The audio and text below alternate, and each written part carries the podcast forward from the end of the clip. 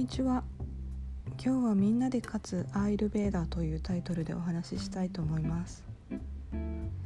先日友人たちとボードゲームをしてあのとても楽しい時間を過ごしたんですけれどもとにかく負け続けてしまってあの勝つまで泣きの3回戦ぐらいまでお願いしてやってもらったんですけれどもまあ勝っても負けてもすごい興奮状態でとってもラジャス的な時間を過ごしたんですけれどもでもたまにはいいですよね。ただその勝つってすごい執着を生むものだなというふうに改めて思ったんです。楽しいんだけど中毒的でもう欲望と本能丸出しなんですよね。で一回勝つともう負けることが嫌でもう勝ち続けたいっていうふうに思うんですよね。でこういったのがゲームだったらいいんですけれどもリアルの世界だった場合どうだろうっていうふうに考えるんですつまりあの勝ちを目的に生きる人がいたりだとか組織企業っていうのがたくさんいた場合世の中っていうのは本当にあの中毒的というかラジャス的になっていくんだろうなというふうに思うんです。で勝ちを求める人の周りには常に負けが出続けるっていうことでもあるわけなんですよね。で勝ちたいっていう気持ちの中には任してやるっていうような気持ちが一方であるっていうことになるんですよね。それってなんか少し悲しいなとも思うんです。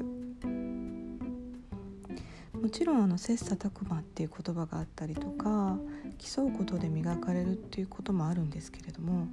それは勝つことが目的ではなくて自分を磨くこと磨くことっていうのが目的なわけですよね。じゃあ勝ち負けの世界っていうとスポーツってどうなんですかっていうふうに思うんですけれども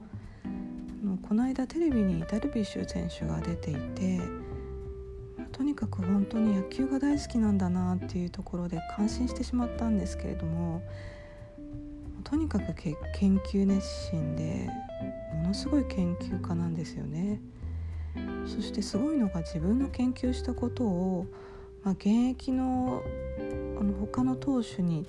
もあの聞かれたら教えちゃうんですよね。あもうここまで来るとある種ヨガのようにこう野球に対して瞑想している人なのかなっていうふうにも思ったんですけれどももうこの人は勝ち負けっていうことじゃないんだなっていうふうにも思ったんです。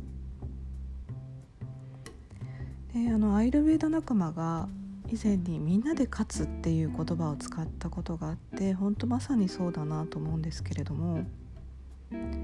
そもそもヨガとかアイルベーダではみんな源となる部分では源となる部分ではつながっている一つであるっていうふうに考えるのでそもそも勝ち負け自体がないんですよね。みんなで勝つっていうことなんですよね。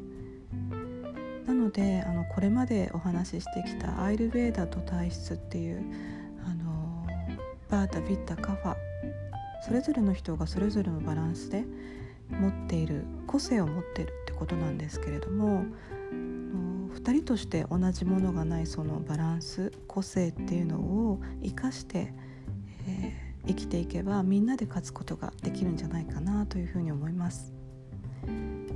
今日もお聴きいただきありがとうございます。